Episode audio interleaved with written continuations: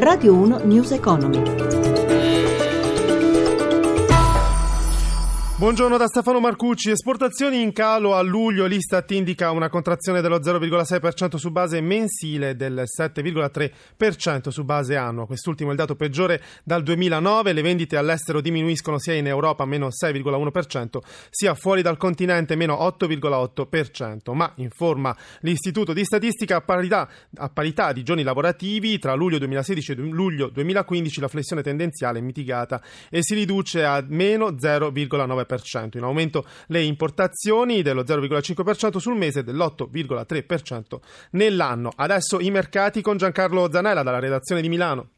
Sì, buongiorno. Si avviano a chiudere la seduta, l'ultima della settimana in calo, i principali mercati europei, con l'eccezione di Londra, che però guadagna solo lo 0,12%, perdite intorno al mezzo punto percentuale per gli altri principali listini, più pesante Milano, dove il Fuzzi Mib è il peggiore in Europa, cede in questo momento l'1,34%, pesano soprattutto le vendite sui titoli bancari, in particolare Montepaschi, in attesa della nomina del nuovo presidente, che perde il 6%, in calo anche Fiat Chrysler, che perde quasi il 2% dopo la decisione, l'annuncio di dover richiamare quasi 2 milioni di auto per problemi agli airbag. Sul mercato obbligazionario spread BTP Bund a 132 punti base in leggero ampliamento con il rendimento del nostro decennale all'1,31%. Infine per quanto riguarda i cambi l'euro si indebolisce nei confronti del dollaro ma riesce a mantenere il cambio con la valuta americana sopra un dollaro e 12 cent. Da Milano Giancarlo Zanella, GR1.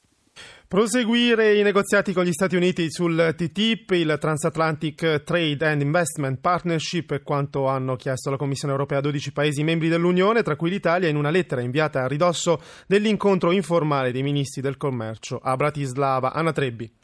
L'incontro davvero cruciale sarà il 3 ottobre a New York, quando sul TTIP si confronteranno il commissario al commercio Cecilia Malmström e il suo omologo statunitense Michael Froman. Intanto, venerdì prossimo a Bratislava, i ministri del commercio dell'Unione Europea dovranno chiarire nero su bianco la propria posizione. 12 paesi, tra cui l'Italia e anche, nonostante il sì alla Brexit, la Gran Bretagna, premono per arrivare a una conclusione positiva. Dichiaratamente contraria al TTIP, la Francia, che ha chiesto la sospensione della trattativa, il Belgio e parte della Germania. Berlino è divisa sul da farsi. Il vice cancelliere tedesco Sigmar Gabriel parla di accordo fallito, ma la cancelliera Angela Merkel la pensa diversamente e vede nel TTIP anche un'opportunità per creare nuovi posti di lavoro, posti di cui l'Europa dice ha urgente bisogno. Fine anno, il termine che si è data la Commissione per arrivare alla chiusura della trattativa, una scadenza ormai alle porte, ma prima ci sono anche le presidenziali americane sul nome del vincitore vincitore si giocherà anche il futuro del trattato.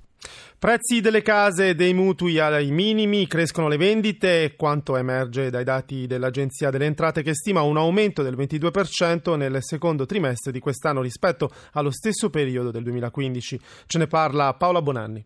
Il mercato è in ripresa, soprattutto sul fronte delle transazioni. I prezzi sono ancora in ribasso, ma vanno verso la stabilità. L'intero settore ne è convinto. Se per l'Agenzia delle Entrate la percentuale del più 22% riferita alle compravendite del periodo aprile-giugno è incoraggiante, le agenzie del settore sono ottimiste per il futuro e parlano di dati sorprendenti. Quelli di Bologna e Milano in testa, con oltre il 30% delle vendite registrate, ma anche di Roma, dove gli acquisti acquisti nel trimestre preso in esame sono meno eclatanti, ma in crescita del 13% rispetto allo stesso periodo dello scorso anno. Alessandro Ghisolfi, responsabile del centro studi di casa.it. Sono oltre 300.000 al giorno le richieste che ci arrivano e le richieste aumentano di mese in mese. Per quanto riguarda i prezzi bisognerà aspettare sicuramente ancora un anno e mezzo, prima crescono le compravendite e poi con ritardo iniziano a salire i prezzi.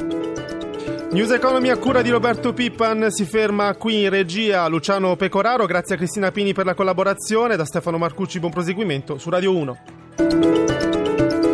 Radio 1 News Economy.